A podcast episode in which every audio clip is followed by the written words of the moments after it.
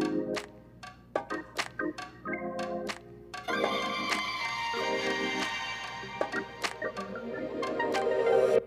Hello, hello, hello, and welcome to our final content episode of this season. How are you guys feeling? We're almost at the end. I, for one, am saddened by the fact that we're done with this season with our final episode, uh, and one that's going to be very close to my own heritage and heart. But just to clarify, this is not our final, final episode. This is our final explainer episode. We have, as always, our recap episode uh, that will be coming soon. If you guys can't get enough of Elliot, Mian, and I, you know that's that's our last sort of tribute to you guys.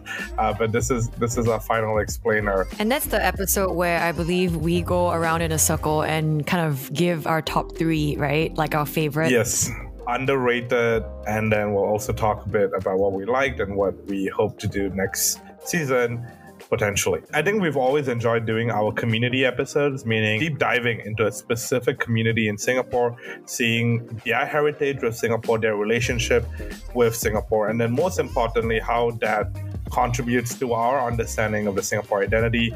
Normally, we tend to get a guest from that community to speak to us, but today we are lucky to have our very own Elliot, who is part who of is not an expert, who is not an expert by any stretch of the imagination, but a representative nonetheless. If you've watched any sort of content around Singapore, you would have seen, if not people from the Peranakan community, at least motifs or cultural sort of artifacts from the Peranakan community. We can't help but show off that part of it, right? And that comes across from the Singapore Airlines Kebaya that you may see, right? Oh, yes. Uh, all the way down to Crazy Rich Asians, which was basically about a Peranakan family. We had Little Nyonya on TV as well for a long Mm, time. Yeah. Uh, What an acclaimed show It's that currently was. Currently on Netflix. It's interesting because we'll later find out that the Peranakan culture is a quote unquote dying culture. There is a lot of efforts to preserve the practices that the Peranakans have been so well associated with. But at the same time, I also thought, you know, when I when I was doing some of the research for this episode, there was actually some parts of Peranakan history that I didn't know that are maybe slightly controversial, slightly interesting, uh, and worth a discussion about. I don't know whether we'll be able to have any sort of declarative views because, as Elliot mentioned, he's not an expert. I'm only an expert on the food elements of Peranakan culture, and I, I read the research that you, that Rovik put together. I think I can confirm a lot of these, like some of the practices, some of the heritage, uh, some of the stories that are passed through, at least from my grandmother's generation, are the one that I'm much closer to in terms of the nuclear family scale. Yeah, and I kind of want to hear the stories as well, actually, because I think a lot of, you know, quote unquote dying culture is being able to preserve the stories that people have hmm. and being able to at least reminisce in some ways on like what life used to be in, in some of these communities. Mm-hmm. So let's dive right in. We're going to start with a bit of a background just to be able to understand really what the term Peranakan refers to. Generally, when you talk to anyone in Singapore and possibly you know Malaysia and Indonesia, the term Peranakan refers to a person of mixed Chinese and Malay slash Indonesian heritage. So it's a Chinese plus Malay or Chinese plus Indonesian sort of heritage. This is, I guess, what people associate with the term, but it's not necessarily a strict definition, right? Because later on we'll see that there are different types of Peranakans, including Indian plus Malay. Many Singaporean Peranakans trace their origins to 15th century Malacca, where ancestors were taught to be Chinese traders who married local women in Malacca. Peranakans were also known as the Straits Chinese, as they were born in the Strait settlements. The Malay Indonesian phrase orang Cina bukan Cina, which means a not Chinese, Chinese person, encapsulates the complex relationship between Peranakan identity and Chinese identity. The particularities of genealogy and the unique syncretic culture are the main features that distinguish the Peranakan from descendants of later waves of Chinese immigrants to the region. So while some Peranakans have retained their cultural practices, actually today, if you go and try to find them, Mm. I think somewhat like Elliot, actually, many have assimilated into the larger Chinese community. And so besides food, actually, there's very little that most people can can tie back to that heritage. Even stuff like language itself, because the Peranakan language already, the word syncretic is very important here, right? Because it's a mishmash of a bunch of different heritages. uh, placed together under certain circumstances. So even as a Creole language, right, like uh, Peranakans generally speak like Baba, like Baba Malay as they call it, right? So mm-hmm. it's it's very slangish in uh, in terms of uh, how they've adapted the region, whether it's from Indonesia, whether it's from from Malacca itself, the kind of uh, bahasa that was it was uh, taking it from. Absolutely. So speaking about language, actually, you know, we talked about what the term Peranakan refers to, but what does it literally mean? Well, we're gonna do a pop quiz to figure it out. our final pop quiz of the season. And you can take a stab at this because I, I know oh, the answer. Yeah, this it's is... not a fair game anymore. So the pop quiz is really just for Charmian today. so my guess is that the word literally means royalty. I don't know why. Because you're friends with me, that's why. No, I mean, no, but I don't know why. I've, I've always had this impression of Peranakan culture to be very decadent, and just I don't know. I just think everything about the culture is so so beautiful, and I and I say this from the bottom of my heart. I'm not even Peranakan, but I enjoy the food, the culture. You like the batang, right? You like the batang. Yeah, the bacang too lah. the batang is sick. Well, Elliot, you said that you know the answer, so I'm pretty you... certain. If not, Grandma would be ashamed. It should translate into like uh like locally born and bred or like locally locally born lah, essentially. That is uh illiteral uh, definition of Peranakan, but oh. the very, very literal definition in Indonesian and Malay means uterus. Oh my womb. gosh. If you go and Google what does Peranakan mean, it, no way. But it does not mean royalty. Like, I like the fact that Mian associated it because actually, if you look at a lot of the um, even architecture or any of the like cultural elements of it, there is a certain tie in with the rich and uh, right? the wealthy. I mean, we'll, we'll talk a lot about that in today's episode, but I'm almost certain we'll cover some of the aesthetic and almost luxurious yeah, elements yeah. of the Peranakan culture and heritage. Remember how I said that not all Peranakans are of Chinese ancestry? And actually, I thought this was a very mm-hmm. sort of important point, right? Because when I went to a museum exhibit at the Indian Heritage Center, I was introduced to a sub community called the Chitty Malakas, right? And these are Indian Peranakans.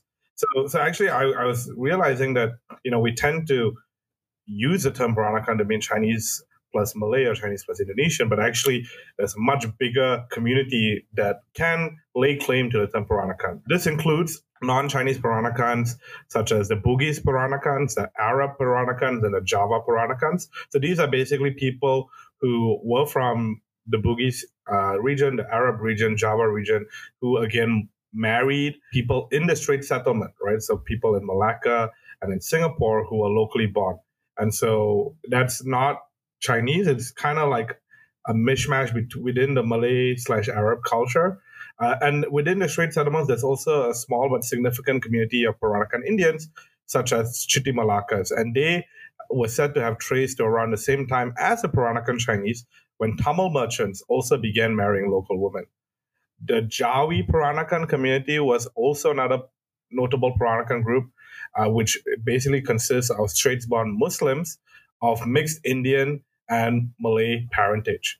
Right, so it's it's quite interesting how there are actually so many other Peranakan cultures, but we tend to only remember the Chinese Peranakans, maybe because I guess they're majority race, but also maybe because they've had the boldest sort of cultural expression and the loudest that that's kind of permeated through the media. So yeah, I think it's always just useful to remember that the term Peranakan is actually much broader than just Chinese Peranakan. As uh, as Ben King likes to say, uh, Peranakan is a state of mind. See, royalty. It's about it's about feeling luxury. it's quite a diverse group of people, that's for sure. So we're gonna jump right into the history and how this all started. So we've talked a bit about the influences and the ways uh, these different communities start to boom up at the same time. Uh, but while the origins of Singapore's Chinese Peranakans are hard to pin down, some scholars and writers actually believe them to be descendants of Chinese immigrant traders who married local women or Bataks from Sumatra. Now, in the 15th century, so we're talking about the 1400s, some small city states of the Malay Peninsula often paid tribute to various kingdoms, such as those of China and Siam. close relations with China were established in the early 15th century during the reign of Parameswara, while Admiral Zheng He, a Muslim Chinese, visited Malacca and Java during his expedition. According to a legend, in 1459 CE, the Emperor of China sent a princess, Hang Lipo, or Hang Lipo, uh, how you would say it in English, to the Sultan of Malacca as a token of appreciation for his tribute. The nobles, which is like 500 sons of ministers and servants who accompanied the princess, initially settled in Bukit China and eventually grew into a class of Straits born Chinese known as the Peranakans. Many laborers also came as immigrants and married locals to become Peranakans. Now, Chinese men in Malacca fathered children with Javanese, Batak, and Balinese slave women. I think the whole idea of marrying slaves is not just a Southeast Asian thing. This is a very global uh, phenomenon. Their descendants moved to Penang and Singapore during the period of British rule, and Chinese men in colonial Southeast Asia also obtained slave wives from Nias. Chinese men in Singapore and Penang were supplied with slave wives of Bugis, Batak, and Balinese origin. The British colonial government tolerated the importation of slave wives since they improved the standard of living for the slaves and provided contentment for the male population. Very old school uh, thinking, I guess. The usage of slave women or housemaids as wives by the Chinese was, uh, at that point in time, widespread. The entire like passage that you just read just made me feel very uncomfortable. But I understand that this is a necessary part of the history. but if you can see my face on webcam, it was like getting cringier and cringier. I think it's fair, right? I, I mean, I think Elliot's point around the fact that at a certain time and context, no one thought this was problematic. Or actually, someone did think. Eh, later on, we'll hear an excerpt where someone was like, it's kind of problematic, but you know, net net, I think it's probably for the best. But but you're right, man. Actually, eh, at the same time, it is kind of weird to think that a lot of people in Singapore probably have heritage that's tied to slavery right? Mm-hmm. Especially in the in the Peranakan uh, Chinese culture, which is a bit interesting. I, I don't know how to think about that. yeah, and I think my reaction to this is isn't just like pertaining to like Singapore's history or like our regional history, but just like we have come so far for humankind, you know? It's like, whoa, we have come a long way. And I'm just glad that I am a woman born in today's age. Elliot, have you done like your ancestry? I have never owned a slave woman in my life. no, that was not my question. have you ever done your Have you ever done your ancestry? Do you know like no, which uh, side? is the the non-Chinese like where does your non-Chinese heritage come from? I've never done a 23andMe. I can't afford it. It's a mm-hmm. bit expensive. Uh, so if you guys want to sponsor it, by all means, I'll take it. Our circles uh, DNA. No, What's up, guys? I, I've had stories passed down from my from my family. In fact, the the, the non Chinese side is uh, closer to my uh, my mom's, and I'm only Peranakan close because I'm closer to my. I guess culturally, I've learned more of the Peranakan heritage. Even though I think from my father's side of the house, I'm actually Hainanese. So if you guys want to call me out on like being a fake Peranakan, by all means, lah. But nah, it's a state of mind, bro. but yeah, so on my mom's side, actually it was her whole dad's paternal genealogy um, right. um, that actually contributes the non-Chinese side of things, and it goes back pretty far off because um her family's roots trace all the way back to Indonesia actually. So potentially. I yeah, potentially my family had slave wives at some point in time, is what you're saying. I, I didn't say it, but you did. I did, I did. I mean, I, I'm accusing my ancestors right now. I'm sure one of them did. It's interesting because you'll notice that the kind of food that's passed down from those from the different parts of your ancestry actually does differ quite a fair bit. Just to kind of like go on a bit of a tangent here, but in Singapore, if you guys are going around trying different sorts of Peranakan food places, man, what's the one near Joo Chiat? Uh? Is it Guan Ho, no, Guan Ho Soon? Guan Ho Soon. Oh, don't go to that one. Go to the other one. both are great, but actually both are from very different ancestries. Meaning one of them is more Indonesian inspired, and one of them is actually more Malaccan inspired. Ah. And even though we call the dishes very similar things, say like bakwan kepiting, the yeah. ingredients inside, even ayam buah it's very different. Some of them have babi inside, some have pork, some of them don't. Because obviously, if you were in the Malaccan side of the house, the pork one was a big no-no, as you can as you can imagine.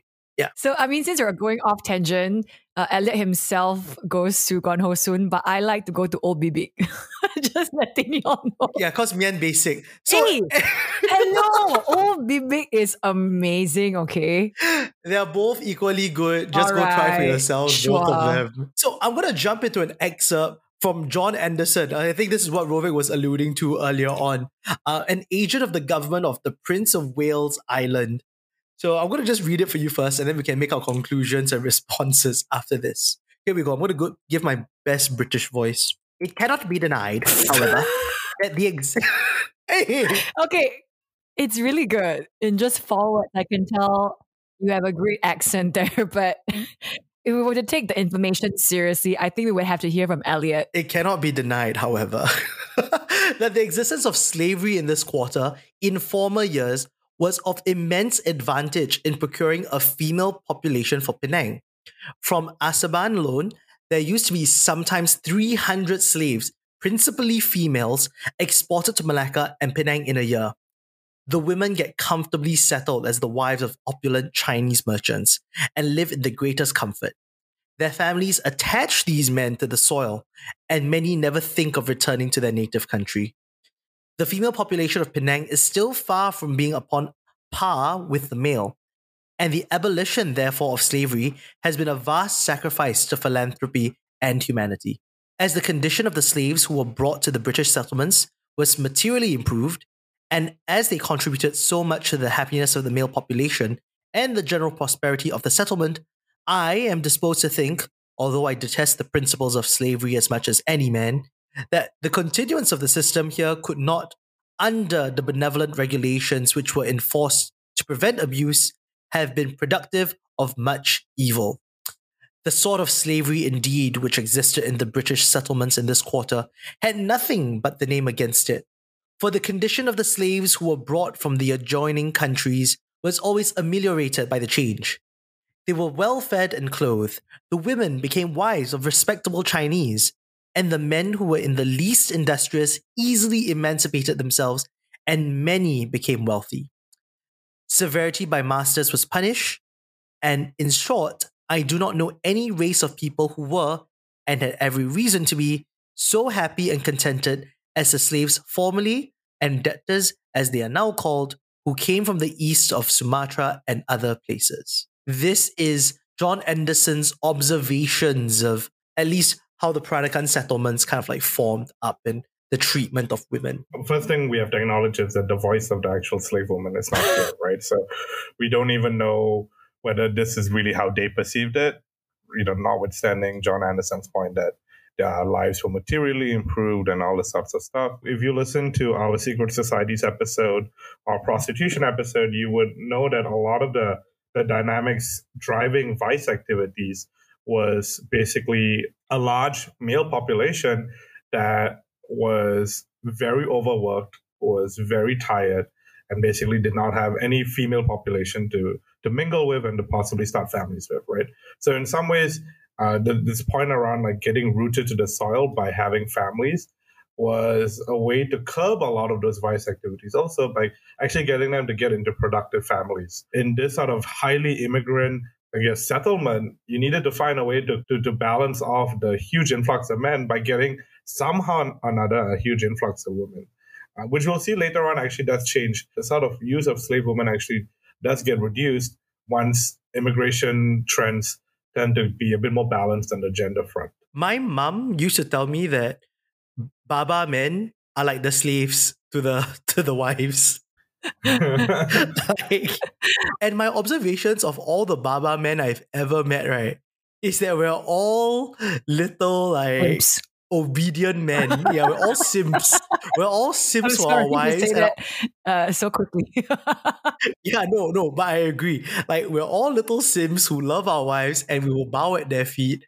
And when they say go make the nonya kue, we say how many, you know? It's not no, it's like wow, yeah. How the tables have turned. And you know, such intermarriages took place up to only like the mid 19th century when women in China did not migrate overseas. Now, these Peranakans were known as the Straits Chinese, as, as Rovik mentioned earlier on, as they were usually born in the British colonial Straits settlements of Singapore, Penang, and Malacca. During colonial times, they were also known as Mian, very astute in pointing this out earlier, but they were known as the King's Chinese in reference to their status as British subjects after the Strait Settlement became a crown colony in 1867. So, in a way, you're not wrong, lah. Mian. Rovik was just being harsh on you. Uh, they are royalty in a certain way.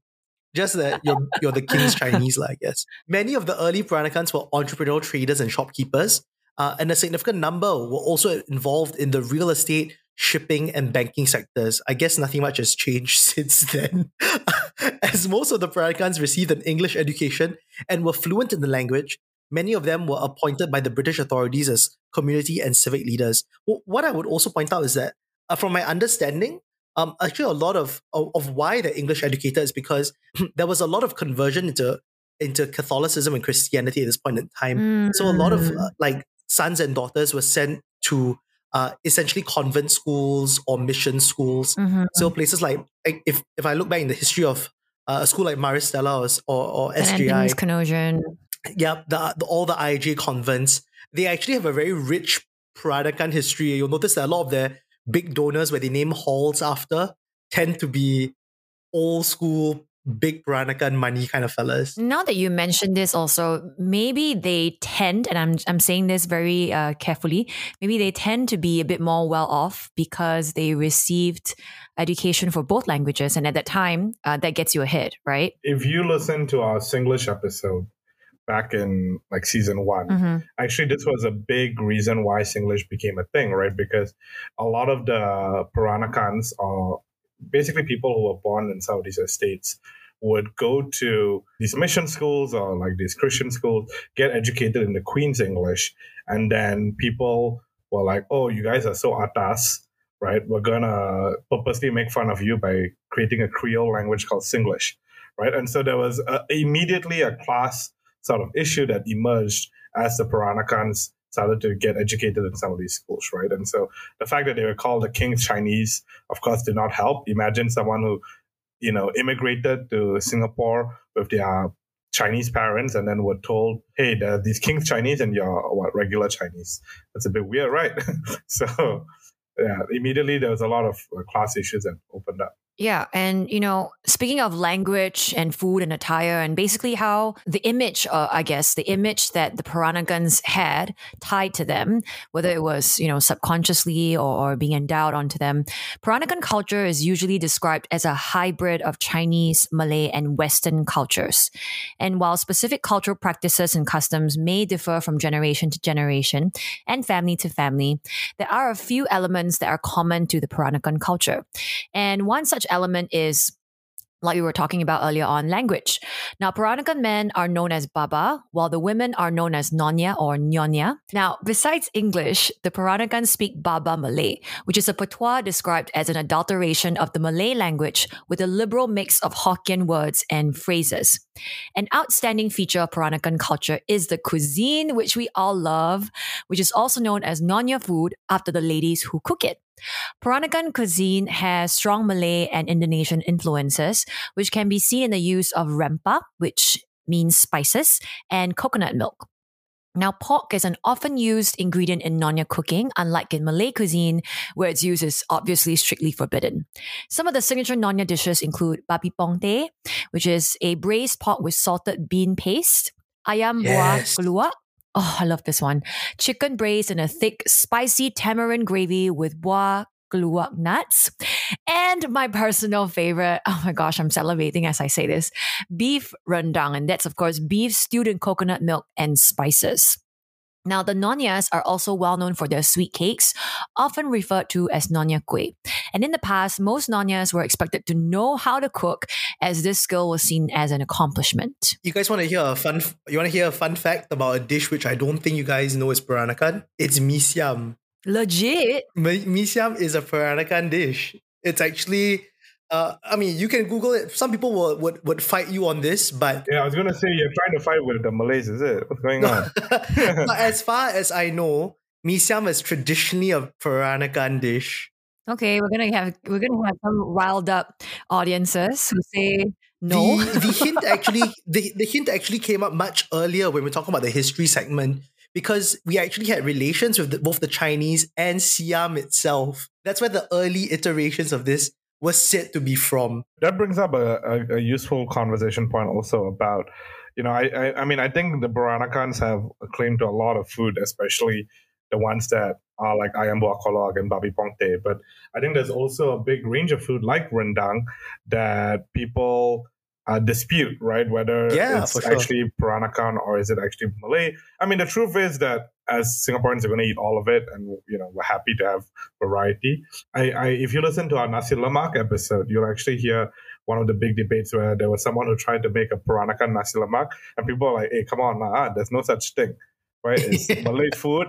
You add some blue pea rice, you call it Peranakan food. It doesn't make sense. It doesn't make Right. sense. Exactly. So, so there is also probably some usefulness to to recognize that you know not all food can be called Peranakan. Some of it's just Malay food that the Peranakans also enjoyed because hey, they all lived in the same neighborhood, right? So Yes, exactly. Absolutely, absolutely. Uh, but yeah, just fun fun facts about like uh actually your your what Rovik is pointing out is actually very interesting to me because I'm saying that my grandma likes to believe that Peranakans love stealing stuff in the sense of like we'll we'll mishmash a bunch of things together. We'll take from one culture and another, put it together, and then say it's ours. She always says she always says nothing is ours until we make it. So I was like, hmm, That's so sus. cute. But yeah, she's a very cute old lady. Now, besides cooking, Peranakan girls were also expected to excel in embroidery and beadwork, which are the two distinctive features of Peranakan fashion. And the traditional costume for Peranakan women is the Nonya Kebaya, which began replacing the baju panjang, which is Malay for long dress, as the outfit of choice from the 1920s onwards. Originally from Indonesia, the kebaya was adopted by both Malay and Peranakan women, but with important differences. Now, the Malay kebaya is a loose fitting long blouse made of opaque cotton or silk with little or no lace embroidery. On the other hand, the Nonya kebaya is a shorter, tighter fitting sheer fabric blouse that is often decorated with embroidered motifs known as sulam, such as roses, peonies, uh, orchids, daisies, butterflies, bees, fish, and chickens. Wow. Being semi transparent, the kebaya is usually worn over a camisole and secured with a kerosang, which is a set of three interlinked brooches. And the kebaya top is traditionally worn together with a batik sarong skirt and paired with intricately hand beaded slippers known as kasut manek. However, in recent times, the younger generations of Peranakan ladies have experimented pairing the Nonya kebaya with Western dresses, skirts, and even jeans. which I must say, hot, like sexy, bro. All right, like cool. that gets me jeans? going. You know, it's like she was a skater boy. She said, "See you later, boy." kind of vibes, bro. You don't get it. some some personal opinions have flooded the chat. I know just now you were a bit confused by the the chickens bit of the was like, embroidered motifs, but actually, chickens are a very big part of the Peranakan aesthetic. Actually, when you think about it, because they they used to be one of those people that would keep chickens in their backyard, like you know the kampong the kampong fellas, right? They love doing that.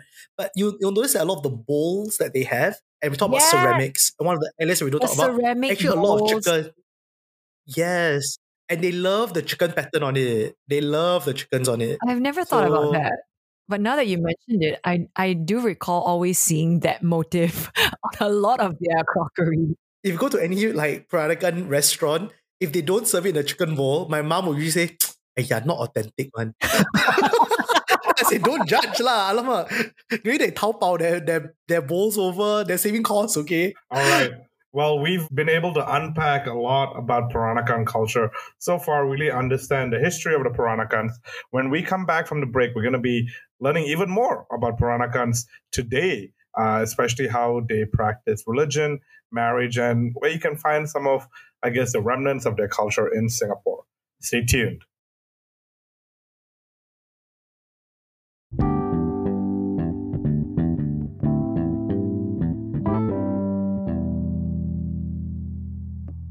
It's crazy to think that we're in season 5 of the SG Explained podcast, and you, the listener, have been a great part of that experience. If you like what we've been doing over the last few seasons and you want to support some independent podcasters, here are three ways that you can do so. The first is to subscribe, and that's by just clicking the subscribe button or follow button on any of the platforms you're listening to us on. The second is to share. Share our content, our episodes with people that you think would enjoy learning about the Singapore identity and challenging some of the preconceived notions that they may have. And finally, directly support us by clicking on the anchor link in the description area where you can make a small contribution that helps us support some of the costs of producing these great podcasts. Thank you again for being part of the SG Explain family, and we look forward to making many more great episodes for you.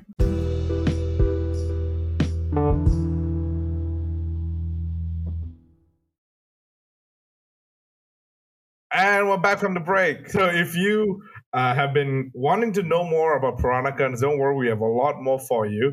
And right now, we're going to be talking about the arts culture within Peranakan culture, right? And so it's it's quite interesting how there's a distinct form of singing and dancing amongst the Peranakans. Actually, Elliot, are you exposed to this part of Peranakan culture, the singing and dancing part of it? Unfortunately, no. I, I'm not a singer nor a dancer.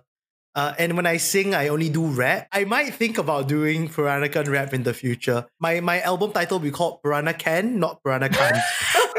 so the distinct element of Peranakan culture is the practice of Dondang Sayang, which involves the singing of verses in the Malay poetic form known as pantun. The singing is accompanied with music from an orchestra that usually comprises a rebana, which is a Malay drum, a biola, which is a Western violin, and a gong. So you can really see Malay instruments meets Western instruments meets I assume a gong is a Chinese instrument to really form, I guess, quite an eclectic set. In the 19th century, the Peranakans in Malacca adopted this originally Malay cultural practice when they performed Dondang Sayang as a form of entertainment during informal social gatherings at their homes. In February 1910, the Gunong Sayang Association, also known as Persatuan Gunong Sayang, was established in Singapore by the local Peranakan community to promote the performance of Dondang Sayang in the public domain. And if you go and Google it, you can actually still find them. The Gunong Sayang Association, which continues to help preserve this art form, as well as to generate a greater awareness of Peranakan culture through its wayang performances, which are basically uh, a specific type of theater performance as well. The main wayang company is another institution that is involved in spreading awareness of Peranakan culture and this was formed in 2004 in which the arts and community theater companies specializes in staging entertainment shows concerts and musical plays both in singapore and overseas to help promote peranakan culture so there's actually real ways where you can go and see some of these heritage performances and you know actually see the preservation of these cultural elements i'm surprised i've never seen this yeah I only partake in one element of Peranakan culture, and I think we we know which one that is. well, the, the one that which I think I'm a bit closer to actually is on the religious aspects. Most Peranakans actually generally subscribe to Chinese belief systems such as Taoism, Confucianism, uh, Han Buddhism, and for me, uh, like most of the Peranakans I know, are actually a Roman Christian or Roman Catholic. Just like the Chinese, the Peranakans also celebrate Lunar New Year, Lantern Festival, and other Chinese festivals while adopting the customs of the land they settled in, as well as those of their colonial rulers. So essentially, we're just trying to take all the free holidays. Yeah, you, you claim every holiday we want it all. You know what I'm saying? It really explains myself. I feel like I'm so apt to be Peranakan, dude. Like, I just want everything. So did my ancestors. Uh, although the Peranakans historically practiced elements of Malay culture, not many of them adopted the Islamic faith. And I think this is true for my family. Some of us even um, married outwards back into Muslim families, like my cousins. Oh, so really interesting, yeah. Because the, it's it's not that far apart in, in in terms of how we celebrate, what kind of dishes we cook. It's, that is it's true. So close. Yeah, it's so close already in that way. Uh, and instead, many Peranakan families retain the Chinese practice of ancestor worship, although uh, some, like myself, embrace Christianity, Catholicism. Um, a notable Peranakan Christian was Sir Song Ong Siang. Now, his father, Song Hoot Kiam, was the founder of the Prinsep Street Presbyterian Church. Ooh. The younger Song served as the church's deacon and elder for 41 years. Uh, Do you know Lee Kuan Yew and Lee Hsien Loong are Peranakans also? Of course, I know that, bro. It's like my greatest flex. Religious wise, I think we're quite spread out. There isn't a distinct, what's that called, identity marker as to what Peranakan subscribe to religiously. Now, the next question, I guess, is on marriage. Now, did I get a Peranakan wedding? The answer is no. Proposals of marriage were made by a gift of pinangan in a two-tiered lacquered basket known as bakul siah in Malaysia or tenong keranjang in Indonesia. And this was given to the intended bride's parents, brought by a go-between who speaks on behalf of the suitor. So very regal in its manner. You can't go there and propose yourself. Say, uh, hello, my boy, please go and uh, let this lady know of my affections. Very Bridgerton on. Uh, there are rare cases where wealthy Peranakans in the past use highly decorative glided pagoda trays or botkan kandi in Indonesian uh, instead of bakul siah or tenong keranjang. The wedding ceremony is interesting. It, when it's Peranakan, it is largely based on Chinese tradition and is one of the most colorful wedding ceremonies. This one, I can testify. At Malacca weddings, the Dondang Sayang the the dancing and rhythmic song in Malay uh, sung and danced by guests at a wedding party. I think uh, Rovik was covering it just now. Is is a truly high. It's a big highlight and spectacle. So this, I think, I don't think they do like a full theatrical performance of it, but you know like how they have flash mobs in some weddings. Yeah, we have Dondang Sayang. Oh, nice. Uh, someone would begin a romantic theme, which was carried on by others, each taking the floor in turn dancing in slow gyrations, as they say, very sexy. Uh, it required quick wit and repartee, uh, often gave rise to laughter and applause when a particularly clever phrase was sung. So, you know what I was saying about like rap battles? I think like it's in our blood. Like we used to come out and just like a riff yeah, off. Come out with like yeah, it's like a riff off, you know, it's like come in and uh, uh, add into the chorus. The melodic accents of the Baba Nonya and the particular turns of phrase led to this charm of the performance. Now, the important wedding rites had to be commenced on auspicious days at specific times, according to the Pekji, which is the eight Chinese characters annotating one's birth date and time. Sort of like the astrology of it. It's it's the Chinese Suan Ming style kind of stuff. Yeah. 生辰八字. At these rites, pantangs or the, the taboos, I, I think you've all heard the word pantang before, right? Like don't don't do this thing because it's a taboo. Uh, these pantangs were carefully observed the wedding rituals had to be legitimized and witnessed by elders, deities, and ancestors. I don't know how you verify the last two, but yeah, they had to be there to be legitimized. Uh, marriages were typically match made back in the day. Uh, parents and elders made the final decision, but the potential bride and bridegroom were also consulted in the process. So, uh, very thankful for that. Wedding items commonly utilize the prosperous colors of red, pink, orange, yellow, and gold, and were embellished with special motifs to ensure a good marriage. Similar to the Chinese, Peranakans believe that good things always comes in pairs. Therefore, many wedding items came in pairs, like uh, teacups, etc. I think if you go to a Peranakan wedding today, it will feel almost like a traditional Chinese ceremony, you know, sit down dinners. All right. We've talked about the arts, uh, culture. We've talked about marriage. We've talked about religion. Finally, we're talking about the places, especially here in Singapore, where Peranakans uh, in the past used to reside, or rather now when you head over to these locations, you can still see preservation of these historical locations.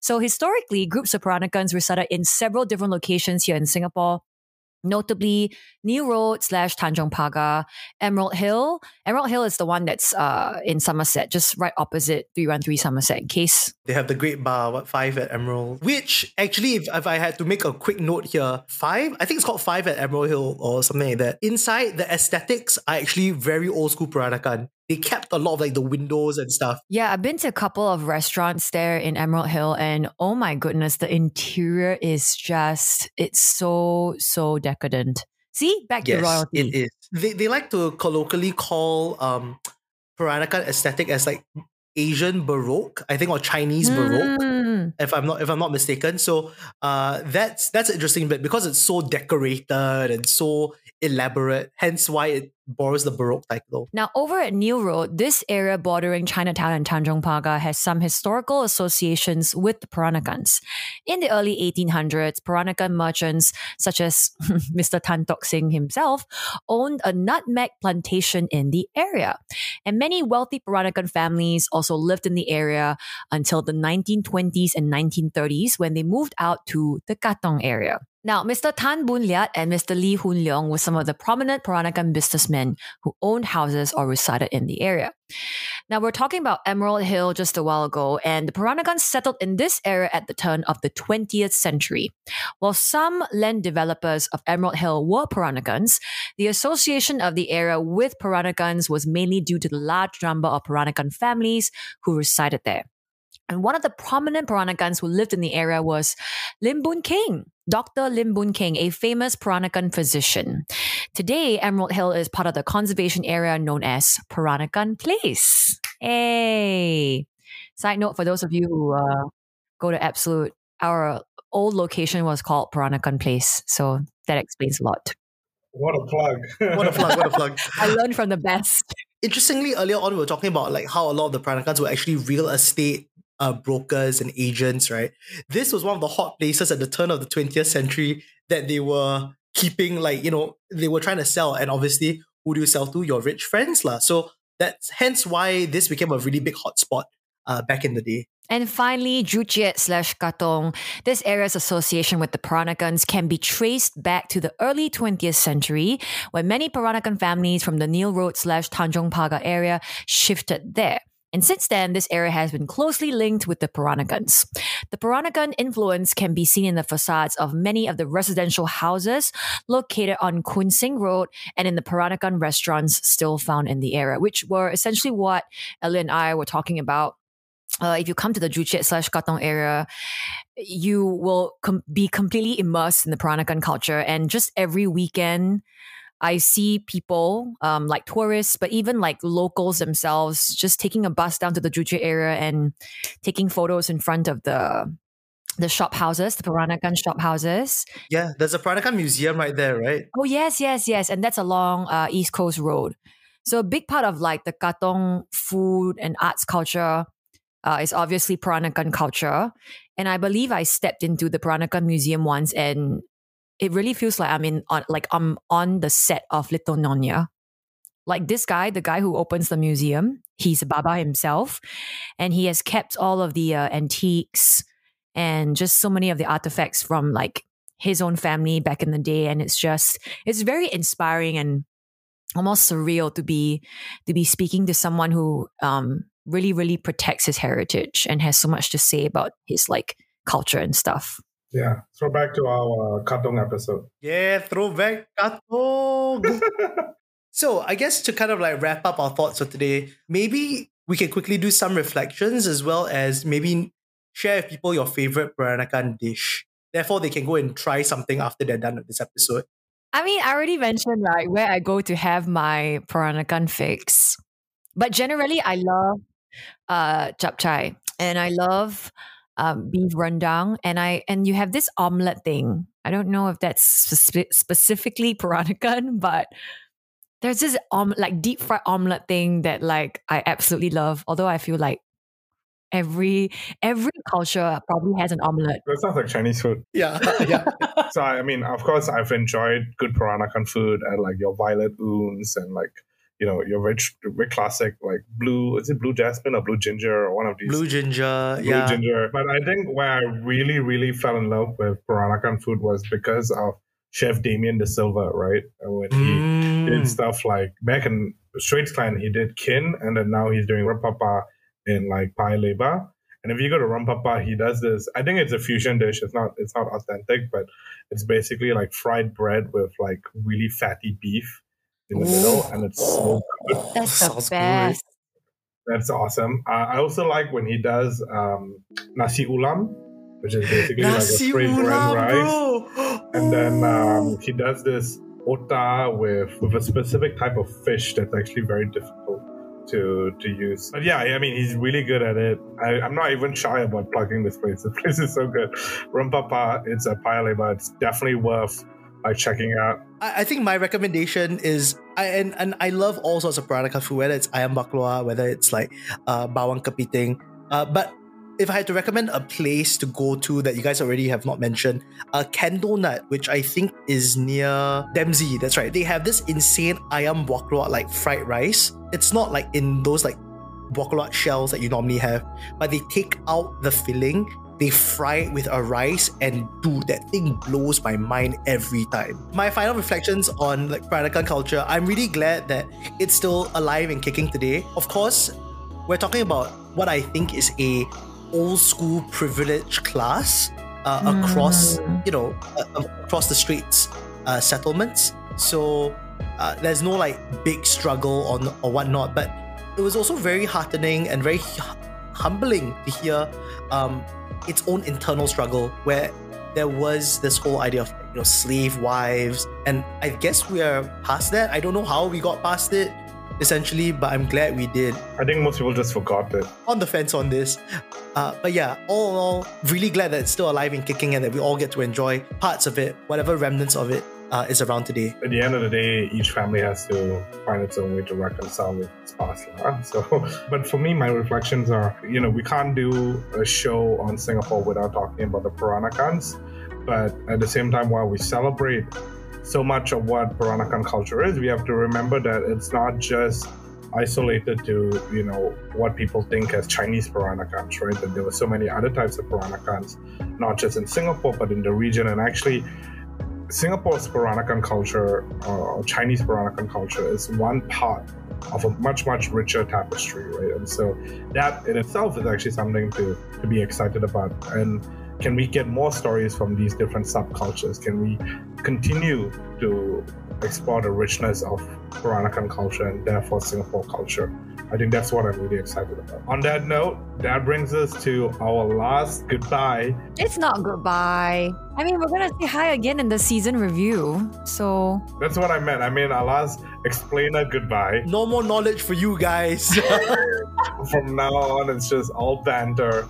In our final, final episode of the season, get excited. You know, do message us to let us know what you enjoyed, what you thought we could have done better in. I think we're always open for feedback. Uh, or what episodes you think we should prioritize for the you know the next season or any future seasons. Yeah, yeah, yeah. Okay. With that, we'll see you guys next one. Goodbye.